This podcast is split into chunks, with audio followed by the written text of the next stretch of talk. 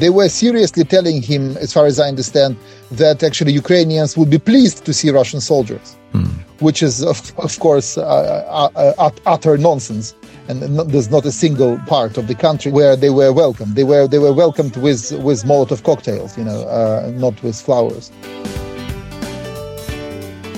As my guest today, I have uh, Professor Mykola Gnatovsky, who is a professor of international law at the Institute of uh, International Relations at uh, Taras Shevchenko National University of Kiev, and a former president of the European Committee for the Prevention of Torture uh, in Strasbourg, the European Council of Europe. He's also an advisor to the uh, foreign minister of the Ukraine, Thanks for joining me on the podcast. Thank you very much, Stefan, for inviting me. Uh, also, uh, full disclosure, I, I, this is a, a, a, especially emotional moment for me uh, since we are former colleagues. I used to, we used to be colleagues in the CPT, the Committee for the Prevention of Torture uh, in the European Council, where you, Mykola, represented uh, the Ukraine and I represented Sweden. Uh, so, so it's it's really an honor to have you as my guest, and uh, we have uh, a lot of interesting ground to cover. And of course, uh, first of all, you are joining me from Kiev, correct?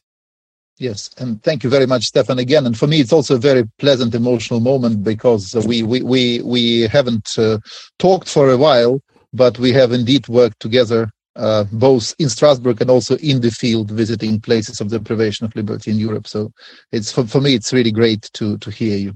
Thank you, and. Uh, I also remember that my last mission uh, while working in the in the CPT was together with you as as head of, uh, of delegation to Poland, where you, I believe, uh, you uh, first took refuge when when the war broke out.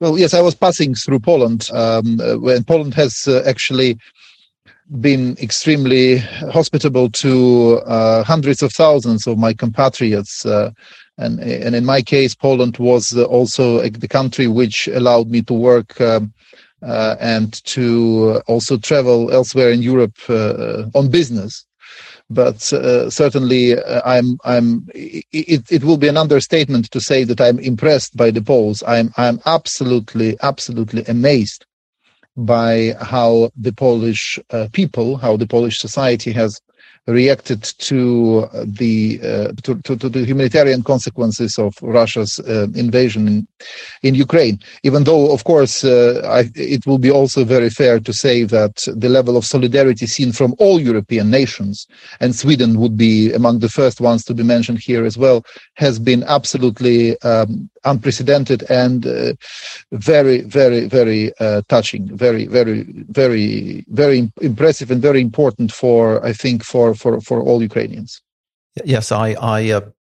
I know that uh, I think the latest figure for Poland uh, uh, receiving Ukrainian refugees is is around three million people, which is quite amazing. And I'm also very touched by the um, not only the the the willingness to help in, in Europe, in European countries, in my own country, Sweden, that there's been so many people opening their homes, their private homes for, for Ukrainian refugees. And uh, it's it's it's really a spirit of of uh, of generosity and a uh, I'd say a natural inclination to help as many as possible, and also, of course, a uh, shock of of the events uh, taking place in the Ukraine, not very far from from our country, uh, as a matter of fact, and I think. This is a awakening call for many, many Swedes. And for those of us uh, of East European descent, like myself, maybe maybe the shock isn't quite that big uh, as for Swedes who's been living here for, for many generations. Uh, Sweden is, as you know, a, a, country who had lived in peace for over 200 years. And of course, it's, it's, it's one thing of experiencing and reading about conflicts in, in far, far away regions like the Middle East or, or, or Southeast Asia or wherever. But when a war breaks out in Europe, not far from one's own home, then obviously things is happening and, and one has to process this, although it, it, it's very hard to, to digest. This has also, as you may have read, sparked discussions about the NATO membership. uh, for both Sweden and, and Finland. Any thoughts on that particular question before we go to the more judicial, the international yeah. law items?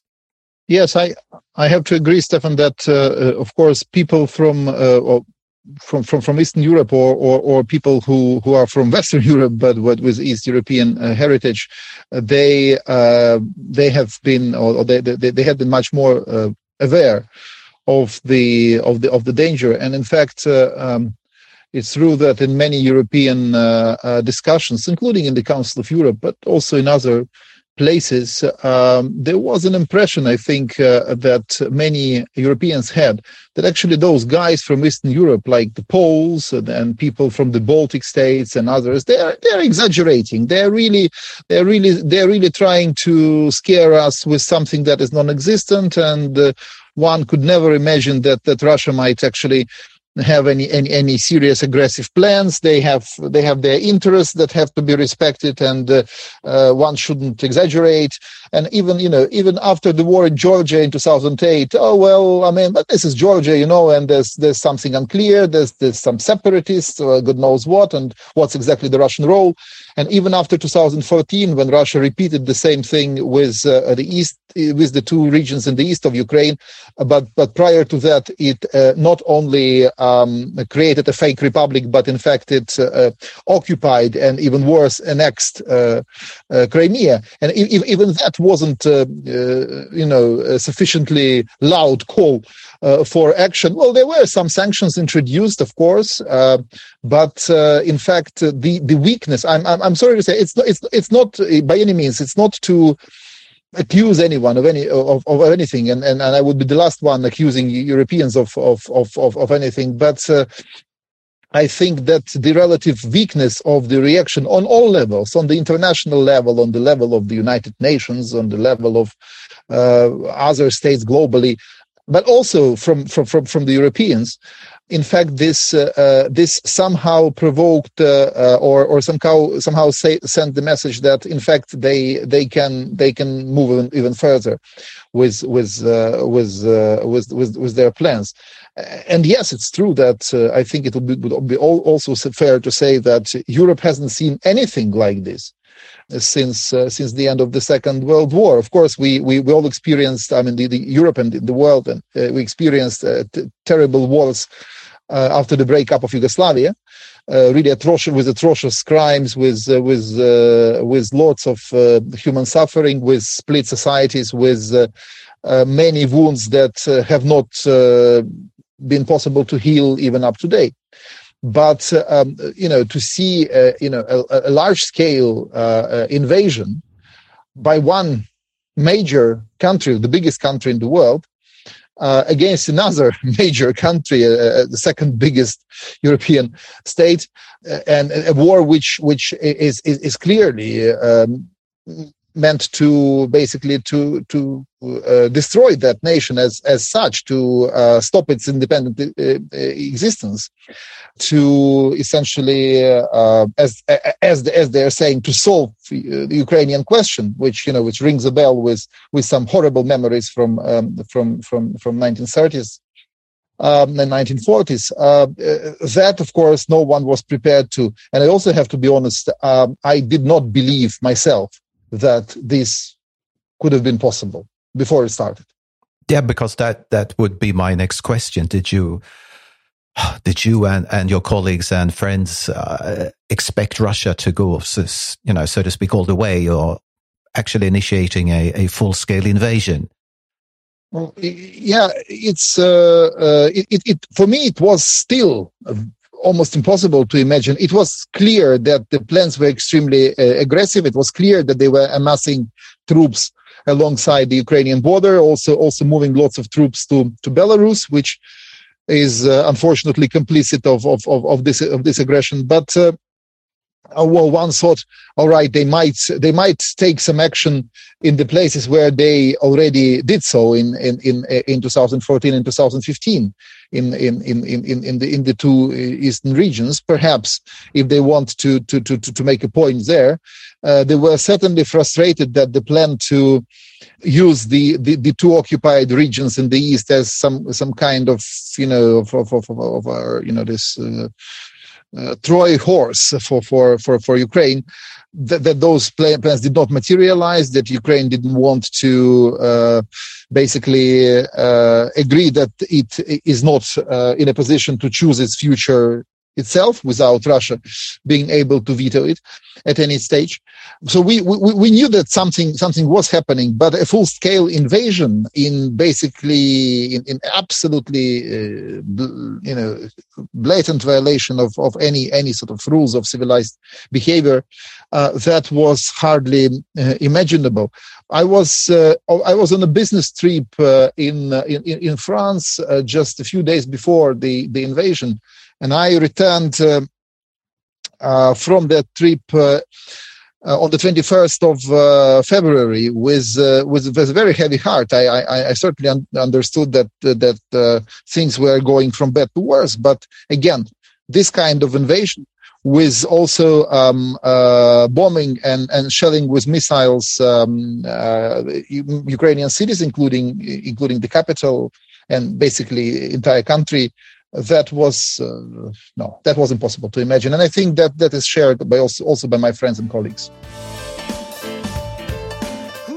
When preparing this uh, doing research and preparing this uh, this segment with you uh, a, a, few weeks ago i just thought I'd, I'd ask a few questions about war crimes. And it's we have passed that point by far obviously, because now it, it's really not a question anymore uh, of, of war crimes being committed.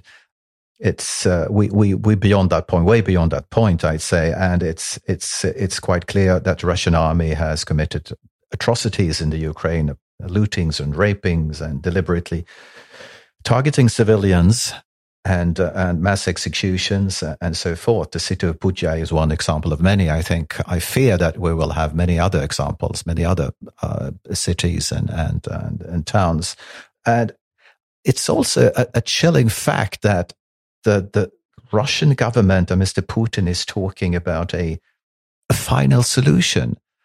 You know, the total annihilation of the Ukrainian people, and and uh, so so this of course leads me to the question at this point we know uh, for sure about the war crimes. And i think at a very early stage people in sweden and other countries ask themselves the questions is there any possibility at all to having putin stand trial to put it on, on trial?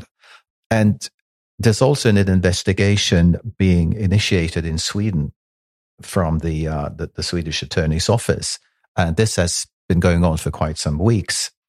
An investigation cons- uh, concerning war crimes. Uh, and this is in order to assist the ICC in The Hague, the International Criminal Court in The Hague. So, first of all, I know that you are, uh, which we will of course talk about. Uh, I know that you are working in, internationally in order to set up a war tribunal in order to have uh, Mr. Putin and others in his vicinity to stand trial. But first of all, the ICC, could you just walk us through the basic legal angles and uh, points concerning the ICC?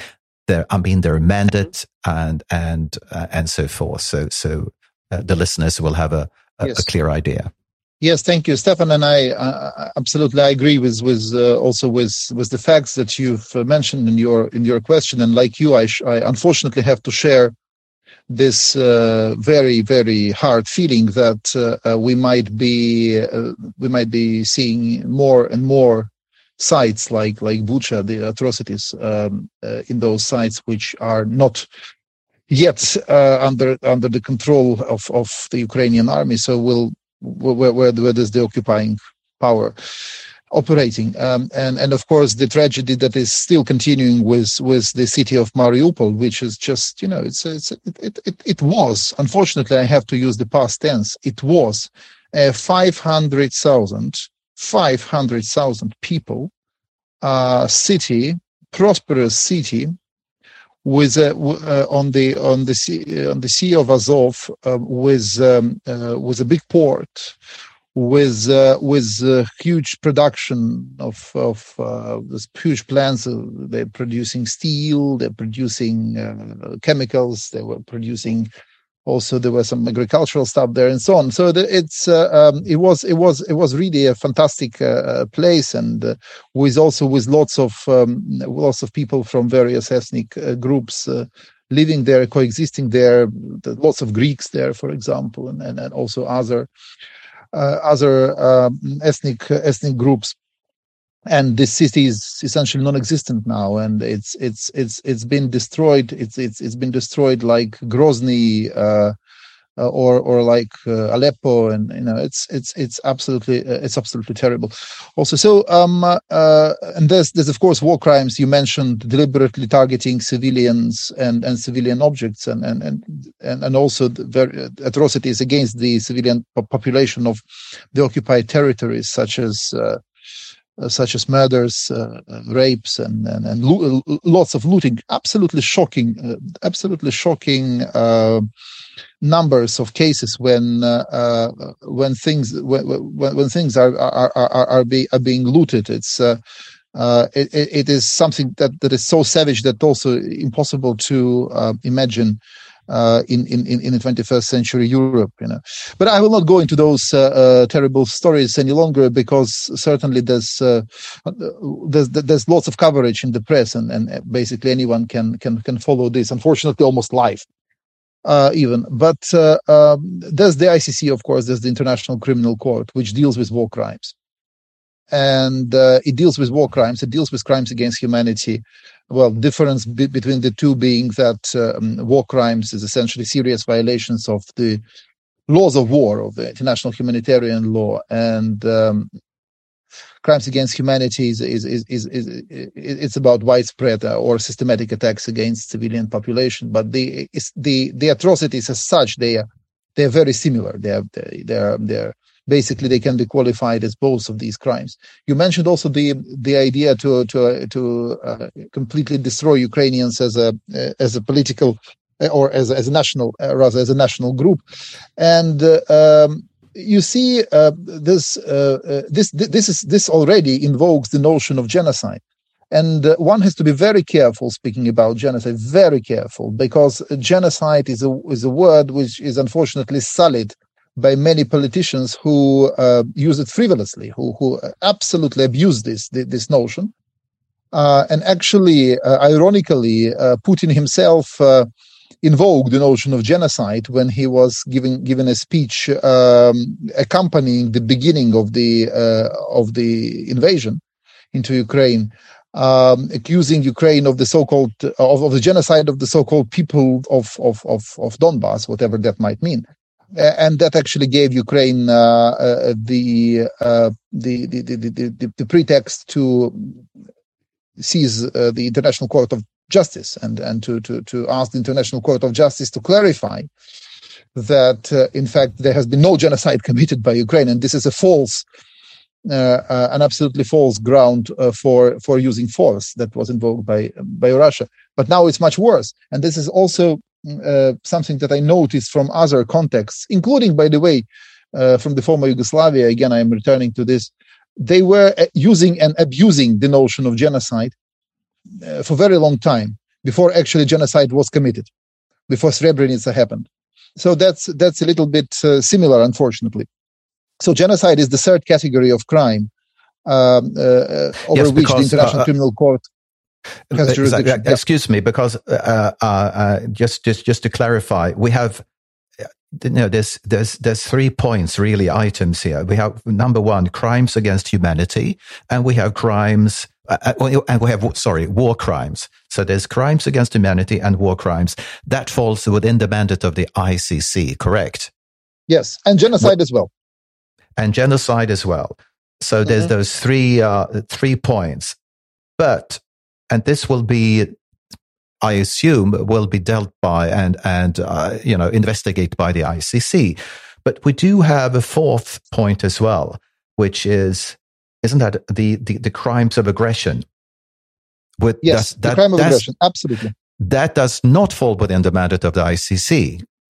Uh, yeah, it's it's it's it's complicated. I mean, international criminal law is a little bit complicated. So uh, the you know because there hasn't there hasn't been one sort of logical structural sort of edifice, and and instead instead this this is a little bit of a patchwork, and that's why sometimes we have overlaps and we we, we have uh, some rather complicated situations which are only understood by by a few people. So you have to one has to explain unfortunately.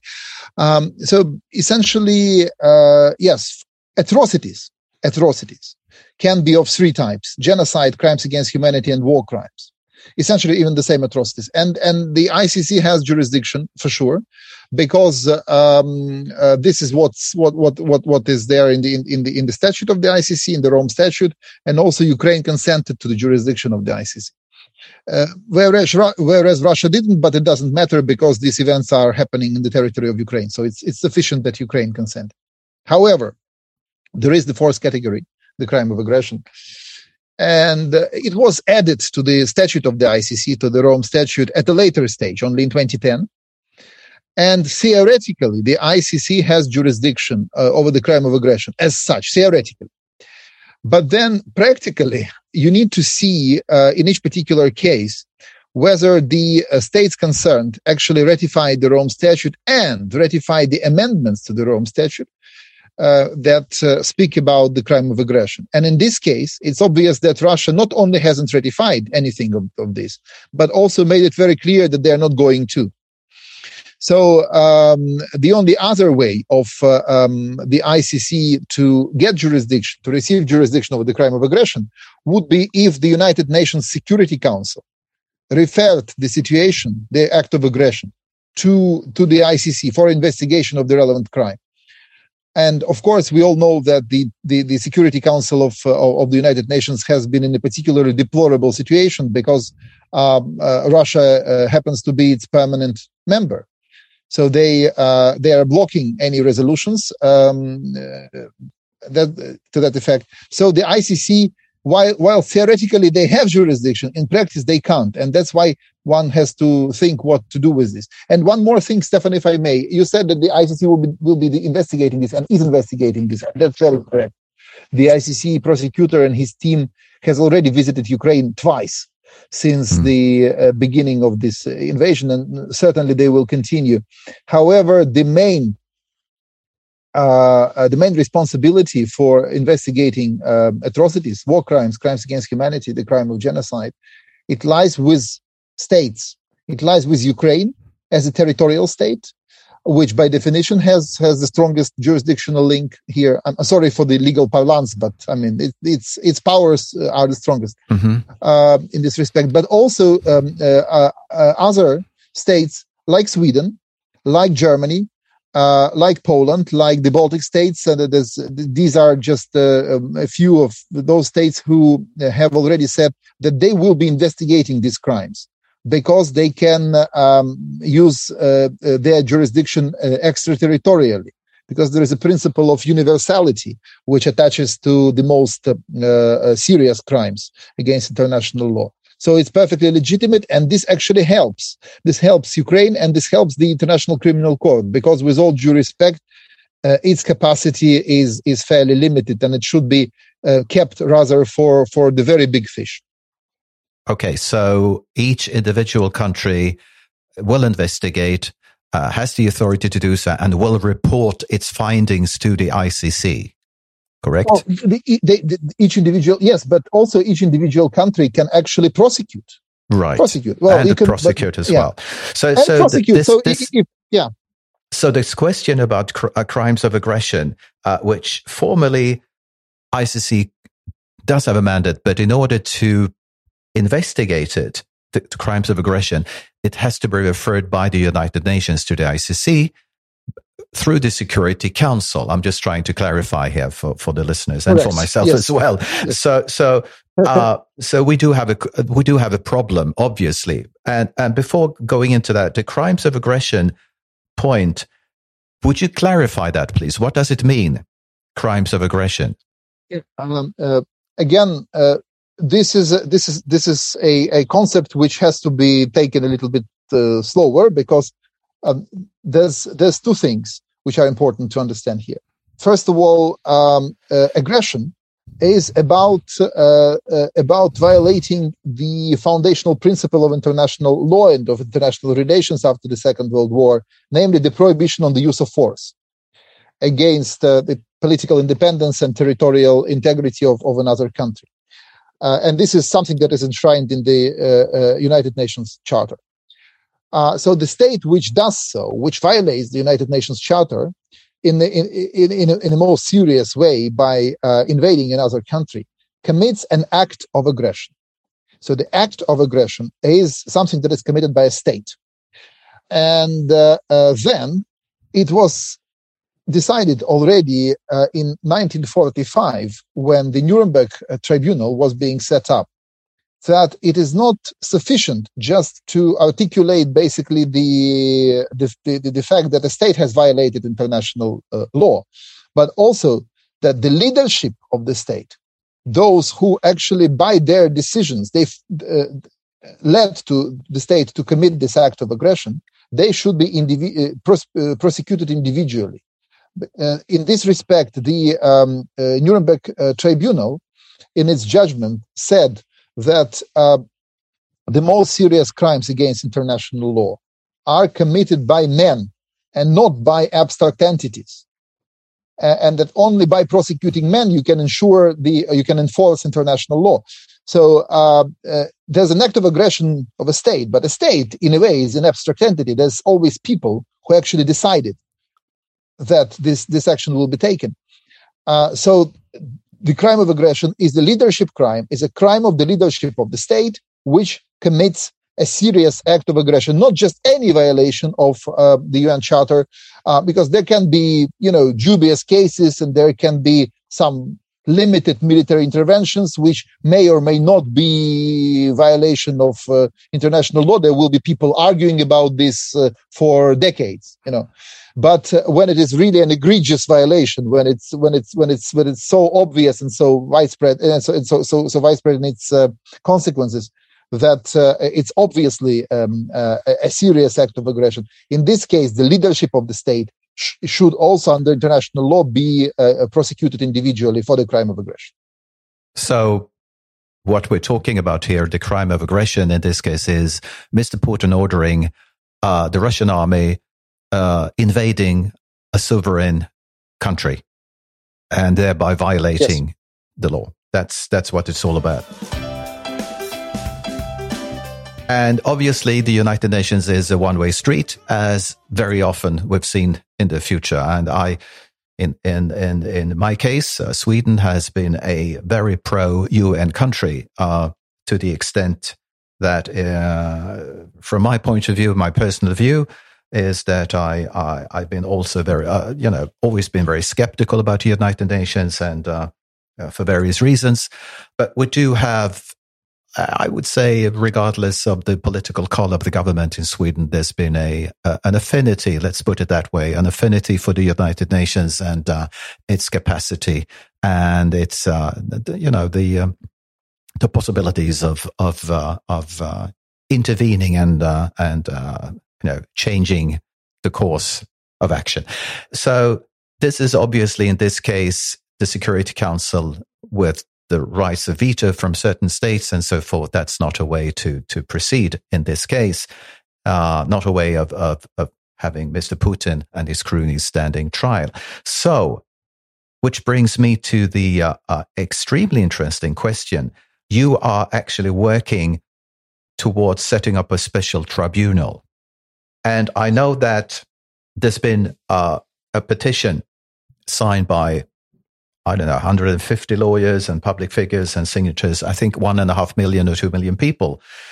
And there's also some states and, and uh, high profile politicians supporting your initiative of, spe- of setting up a special tribunal. Now, please tell me about this special tribunal. What's the purpose of it and why do you do it?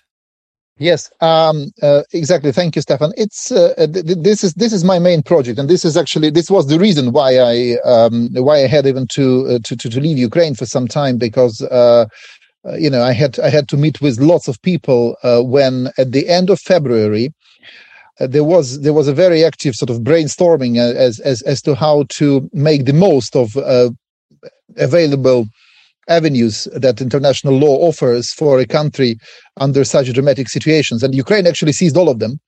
Um, the, the, the, European Court of Human Rights, the International Court of Justice, uh, the ICC, as, as already discussed, has uh, been activated uh, by Ukraine's uh, partners, by plus, 40 plus states who demanded that an investigation be opened immediately and so on. But uh, there was also a glaring gap in this in this architecture, uh, namely the fact that there there wasn't a single international tribunal that would have competence to prosecute the crime of aggression, to prosecute to prosecute the leadership, the Russian leadership, for the crime of um, uh, of aggression. Uh, and um, uh, very helpfully, on the 28th of February, so only three four days after after the invasion commenced, a very uh, prominent figure in international law, and I think also a very prominent public figure, Philippe Sands, uh, who is a British French uh, um, lawyer from, from London. He's a professor of international law, also, and an author of um, uh, uh, wonderful uh, books, documentary books, where he where he explains in a very simple language, in a, in a also in a very um, in a very well written um, manner uh, some ideas of international law. Most famously, uh, East-West Street is his, his, his, his, book on the origins of uh, of uh, the crime of genocide and crimes against humanity. Um, so Philippe uh, published a piece in uh, Financial Times saying that, in fact, the only way to um, ensure that international law reacts quickly to this to this heinous invasion is uh, to set up a special tribunal for the crime of aggression, something that is missing from uh, the current powers of the International Criminal Court, not to compete with the International Criminal Court, but to complement the International Criminal Court. So um, he got in touch with uh, uh with his U- Ukrainian colleagues. That is, uh, well, one of them happened to be me because we, we, we knew each other from from before, and and uh, also with the Ukrainian foreign minister who uh, is luckily an international lawyer um, who actually studied and wrote about international crimes himself. So he's uh, he, he's perfectly prepared to hear this. And there was a decision to uh, give this initiative a try.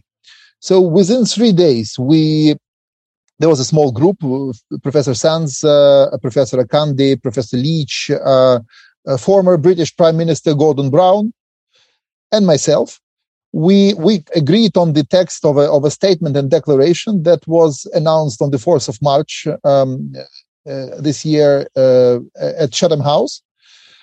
Um, and then uh, uh it became open also for signature by by many by many lawyers and public figures, as, just as you mentioned. And also the, the, the petition was launched. Yes, now I think it's it's somewhere between one million seven hundred thousand and one million eight hundred thousand signatures uh, worldwide that in fact such a tribunal should uh, should be uh, should be created.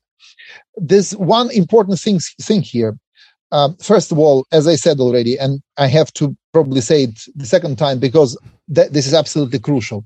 This is not to challenge the International Criminal Court. Hmm. On the contrary, this is to complement the International Criminal Court.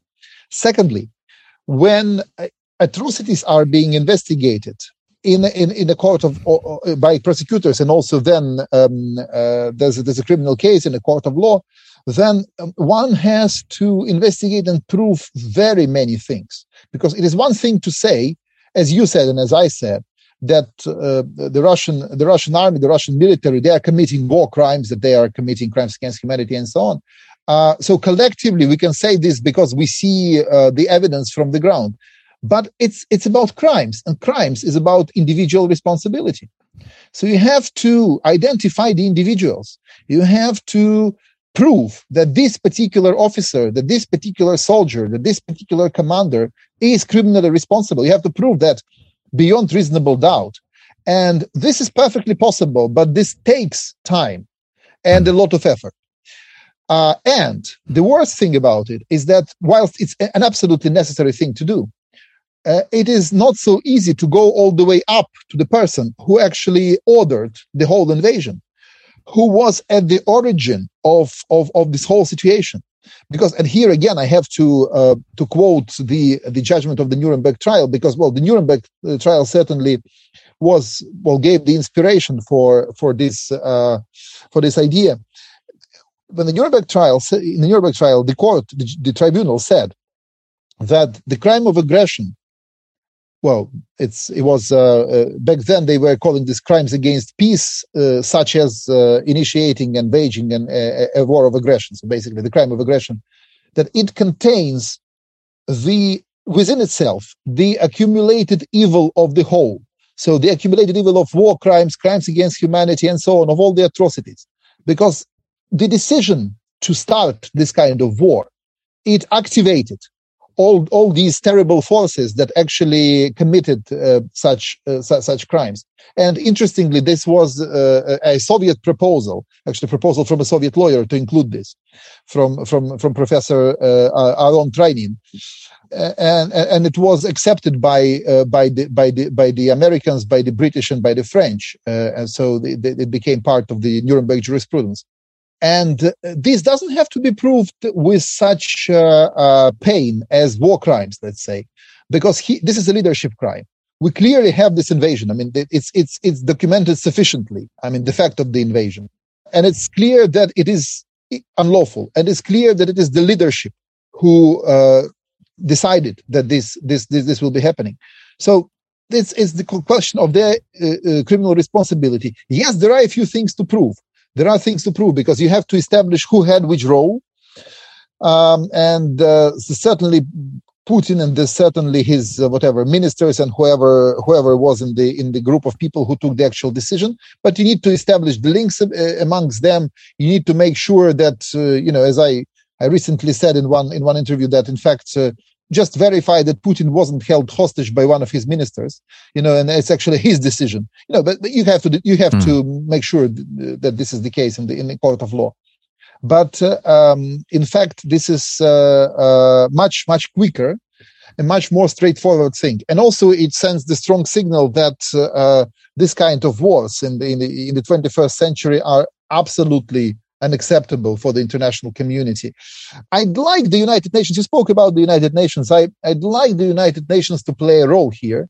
I'm not sure the United Nations uh, is up to the job, to be honest, but uh, th- this I wouldn't uh, completely discard this possibility. Certainly not the Security Council. The Security Council is the most miserable part of the United Nations now. Unfortunately, they are they have all the powers uh, uh, they have they, they bear the responsibility for maintaining international peace and security, and they're paralyzed. So this is really uh, a situation that can't continue. And I think uh, everyone was talking about this for decades. We all knew that this is the case. We all knew that when the United States wanted to block something in the Security Council, it would block it, you know, whatever they wanted, or or China wanted to block something, or or the or the UK or Russia. We we all knew that this system is unsatisfactory. With the abuse of, of the system now by Russians, it's it's obvious that it must change. But in any case, if it's not the United Nations, uh, then we have to uh, rely uh, either on uh, the regional organizations, and I think that uh, there is there is a big potential in actually European Union participating in such a project, or perhaps the Council of Europe. Or alternatively, if none of the institutional arrangements are capable of doing the job, then we have to return to the era before the United Nations and just set up a multinational tribunal like uh, the Nuremberg trial was. So, would you say that the, uh, the, the special tribunal you are setting, trying to set up in cooperation with other uh, uh, colleagues and and and politicians, would anyone responsible f- uh, for uh, crimes of aggression be able to stand trial, or would this be exclusively, more or less, uh, the the top actors, so to speak, the culprits. Um, talking about Mr. Putin and uh, Mr. Lavrov and and uh, all the others in, in, the top echelons. Yes. Uh, well, yes. Um, when we look at the definition of the crime of aggression that is contained in the uh, Rome Statute, well, or to speak more, more, more precisely in the Kampala amendments to the Rome Statute, we'll see that this is a leadership crime. So this is about the top echelons. So that this mm. is about the the, um, uh, the, the real decision makers, those who are in a position to take decisions or to influence the decisions. Even though, of course, uh, there are different um, views on this subject um, at the domestic level. We have situations when, um, well, in some countries, including Ukraine, actually, the definition of the crime of aggression in the domestic criminal code is um, wider than the uh, definition contained in, in, in, the Rome Statute now. But I think for these purposes, uh, it uh, can be limited to the to the to the to the top people, and also perhaps, and one needs to give a thought to this. But I think that the role of um, the propaganda people should also uh, be somehow addressed because the uh, well, you, I mean, uh, certainly you know that the, the, the aggressive um, and extremely brutal propaganda that has been the feature of Russia over the last uh, whatever, at least ten years, I would say. Um, it um, uh, it also played a significant role. There's there's clear um, uh, examples of uh, direct and public incitement to the crime of aggression. There's also, by the way, incitement to the crime of genocide, which is which is which is uh, a separate crime under international law. Uh, but also incitement uh, uh for aggression. And one uh, again recalls the experience of the Nuremberg Tribunal when, uh, for example, um, Julius Streicher was mm-hmm. one of the one of the defendants. so this this might actually be the precedent that, that that needs to be seriously considered. But at least at least the top officials yeah, but one, can't help thinking about the Nuremberg trials, and and I, I you know the I, I you know seeing the the uh, the footage from the Nuremberg trials where all the top uh, Nazi leaders are standing trial, and uh, and also a, a, person that comes to mind in terms of uh, of propaganda and and uh, and fake news is and incitement, I think as well is Mr. Peskov, which is the um, official spokesman for the uh, for the uh, Putin uh, regime. Uh, so he would be an obvious uh, candidate of, of, standing trial, I, I, I, suppose, as well. So, talking about the time schedule, the timetable for this special tribunal, how do you uh, how do you assess this? When could this be a a, a reality? When and I'll get back to the to the the, the chances uh, of Mr. Putin standing trial, uh, realistically speaking, but uh, in a in a you know within a, a time frame, uh, how do you see it play out? Uh, what are we talking about? Is it months or years? Um, well, first of all, absolutely. That, that's the, that's the crucial thing because one has to have a, a sort of a, a step by step plan and, and, the understanding of the timeline. Um, uh, it first it all depends of course on the political will and the readiness of the relevant institutions to to work on this. The best case the best case scenario the best case scenario is if the decision is taken essentially now or in the coming days then uh, uh, there must be an office uh, of the prosecutor uh, set up. And unlike the international criminal court it doesn't have uh, to um, have many people. As i said the crime of aggression is fairly straightforward. So in terms of in terms of expenses, it's not uh, it's not very heavy.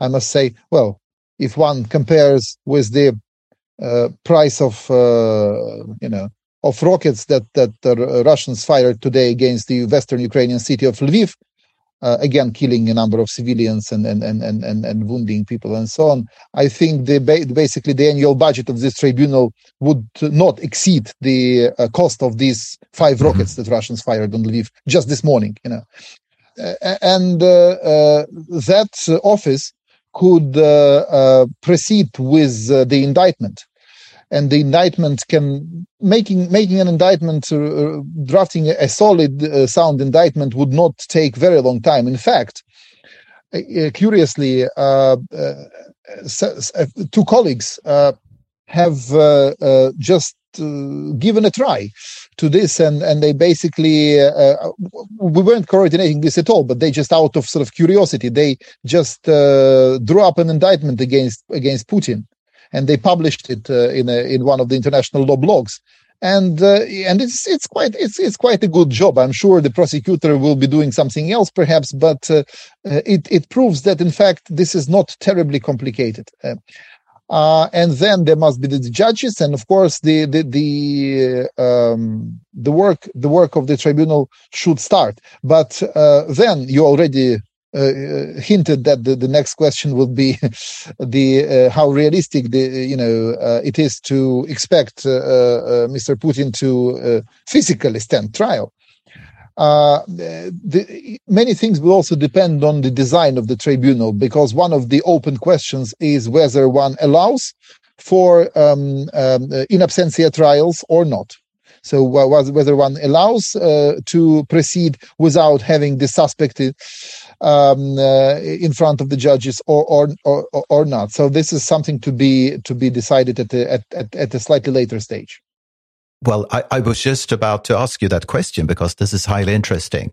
Uh, of course, could Mr. Putin stand trial without being physically present in absentia? What do you think about that? Uh, how, how, uh, you know, any reactions from your colleagues, uh, the, the, you're, you're working towards a special tribunal? Yes, this is this is a subject which is uh, uh, which is still open for discussion very much. Uh, there have been different precedents in international law, in international criminal law. The Nuremberg trial allowed for an absentia trial, uh, and there was just one person who was actually um, convicted in absentia, uh, Martin Bormann. Um, there, uh, then, uh, quite recently, much more recently, the Special Tribunal for Lebanon also allowed for this kind of trials.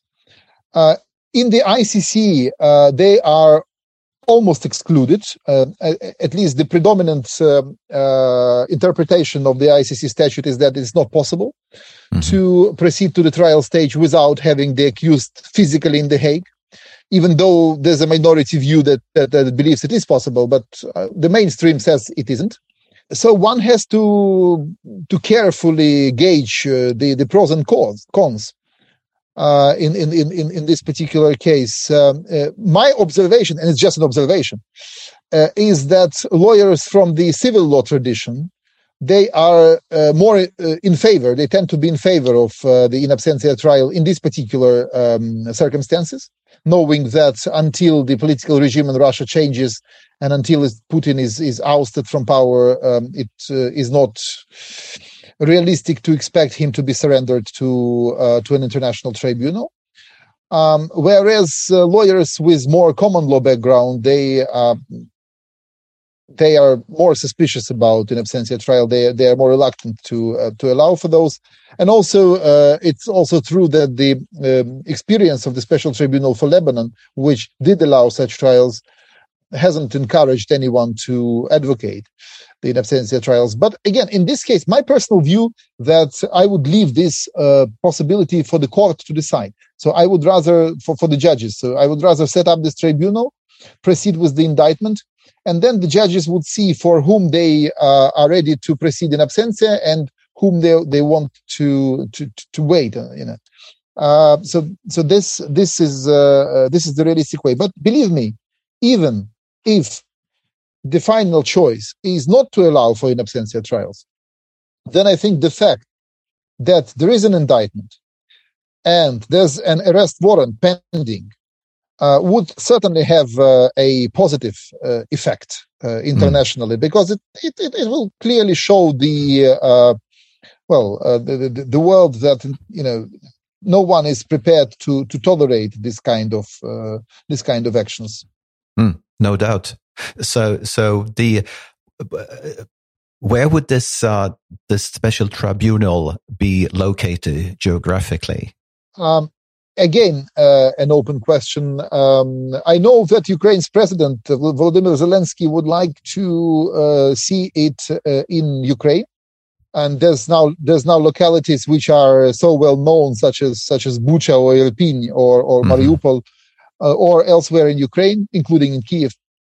or perhaps Lviv, which is the uh, hometown uh, of international criminal law in a way, because the, the founding fathers of international criminal law were um, educated in, in Lviv University. Um, Raphael Lemkin, who formulated the, the definition of the crime of genocide and who actually invented the word genocide to describe what to describe Holocaust and and, and similar and, and similar atrocities, and the Hersch Lauterpacht, who um, uh, came up with the idea of uh, criminalizing crimes against humanity and who uh, contributed to their definition and to the to the fact that they were included in the Nuremberg Charter. Uh, so Lviv would also be, be, a possibility. So Ukraine would be one option, but also if it can be it can be hosted elsewhere. Um, uh, one would immediately think about the Hague uh, because yeah. it is the capital of international justice, of and uh, if uh, the if the choice is is in favor of the Hague, then uh, perhaps that this might even further underline that uh, the tribunal is not competing with the International Criminal Court, but rather uh, complementing its, uh, its, its its activities. So I think this is something that one that, that, that the, the states concerned can uh, can agree about. And of course, the uh, the judges would be from different countries, and international, as in the Nuremberg trials, I suppose. Yes, right. The, judges should come from different countries. Uh, you know, one of the important aspects why the international tribunal is required is because general international law um, vests heads of state, uh, heads of government, and uh, ministers for foreign affairs with immunities from criminal prosecution in domestic courts of other countries, but not uh, from uh, uh, prosecution in an international tribunal. So, international tribunal doesn't have to face this problem so acutely as uh, the uh, domestic courts have.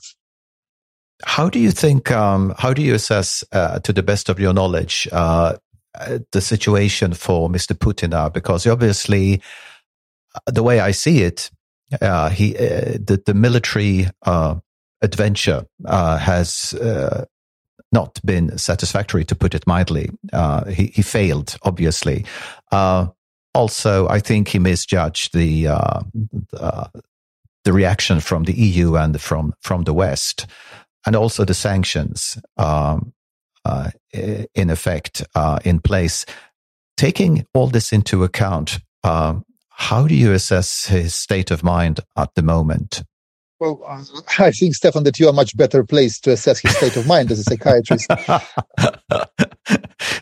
uh, but uh, certainly you're right. Uh, uh, there's um, uh, uh there's been lots of miscalculations, uh, as you said. the miscalculation about the ability of the Russian army to attain its goals in Ukraine, the underestimation of the capacity of the Ukrainians to defend themselves, underestimation of the strength of reaction from Europe and from from um, other countries uh, internationally.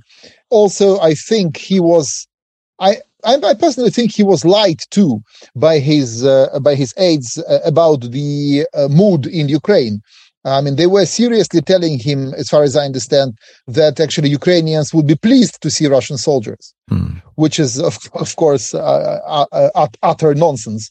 And there's not a single, not, not a single part of the country, no matter which is the predominant language there, interestingly, uh, where they were welcomed. They were they were welcomed with with Molotov cocktails, you know, uh, not with flowers from the from the local population. But uh, so all of this means that, uh, of course, this this is this is a disaster.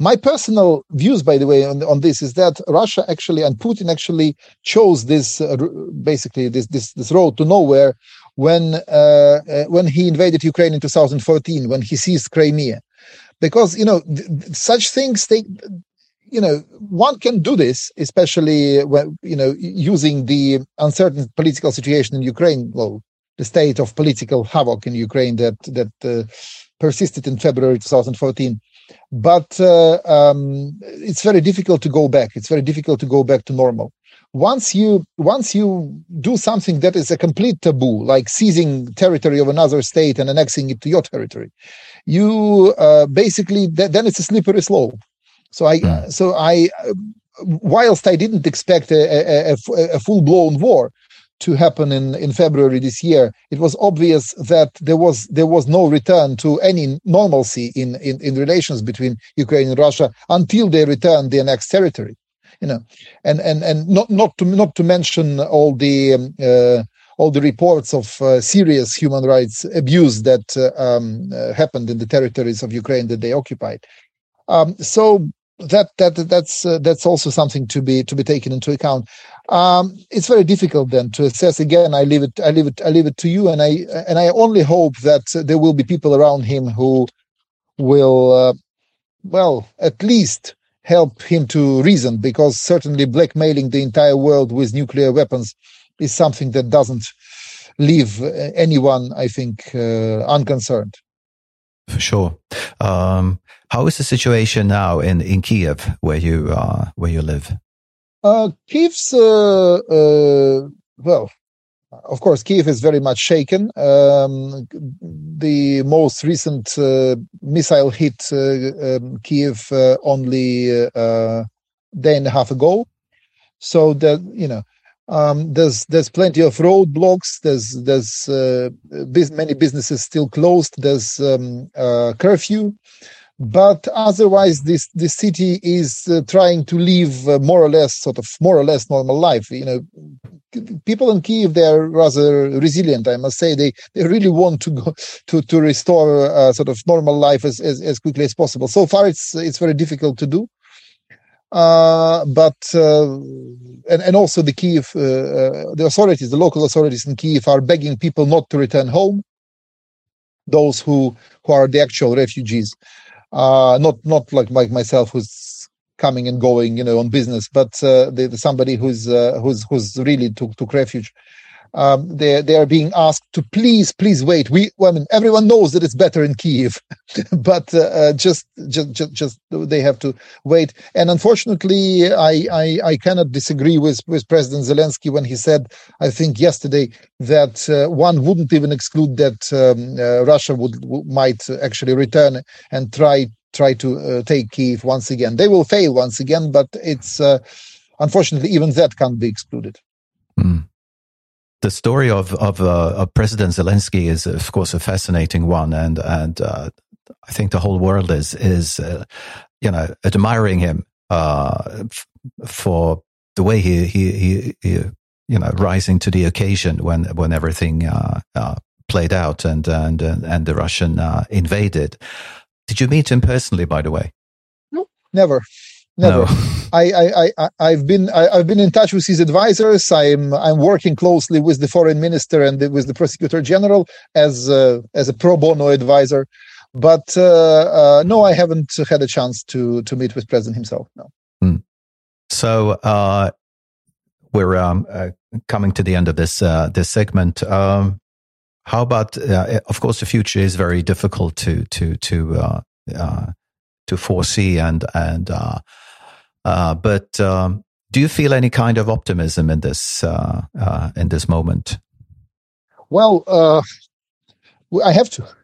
there, there, there, must be optimism. Otherwise, why, why, why are we all doing this? I mean, uh, resisting, and, and, and also, why, why would I be uh, busy with with this international criminal justice projects? Uh, I think that there's there's there's lessons um, that are already obvious and also I think that uh, uh, there's uh, there's very very strong hope in the in the future because the Ukrainian society has never been so consolidated, so unanimous, so much uh, willing to protect their their statehood and their their their right to choose their own future so I think people are very, very determined. And uh, once the war stops, there's um, and and I hope uh, ends for good, even though now it's very difficult to even to imagine. Um, I think that the country will be rebuilt. The country is severely, severely uh, uh, uh injured or maimed, you know, but uh, it will be rebuilt. And uh, um, the uh, there's there's also very clear feeling of identity, of national identity, also of European identity. I think uh, uh, the reaction from the EU and also the very quick progress in um, uh, in the in, in the accession negotiations between Ukraine and, and, and the European Union have been extremely encouraging, and this is this gives Ukrainians the the the, the, the sense of purpose. So that's uh, I think that is that is super super positive. Um, and uh, well, we are also now in a situation when almost everyone has lost uh, their last illusions. So we know exactly what we are facing, the, the, the mm. evil we are facing, and uh, we will all act together accordingly. You referred to Sweden's uh, discussions about joining NATO. I think this is one of the effects. Yes, I think so too. And it's, uh, there will be a decision uh, within the near future, uh, both concerning Finland and Sweden uh, as to whether to join the NATO or, or, or, not. Okay, our time is up. Um, Professor Mykola Gnatovsky, thank you so much joining me from Kiev, joining me in the podcast. Thank you very much for being my guest. Stay safe and thank you so much for for taking the time to discuss these extremely interesting uh, issues. Thank you so much, dear Stefan, for inviting me, and and, and uh, it's uh, it's always such a great pleasure hearing you and, and, and, and talking to you. Thank you very much. Thank you so much.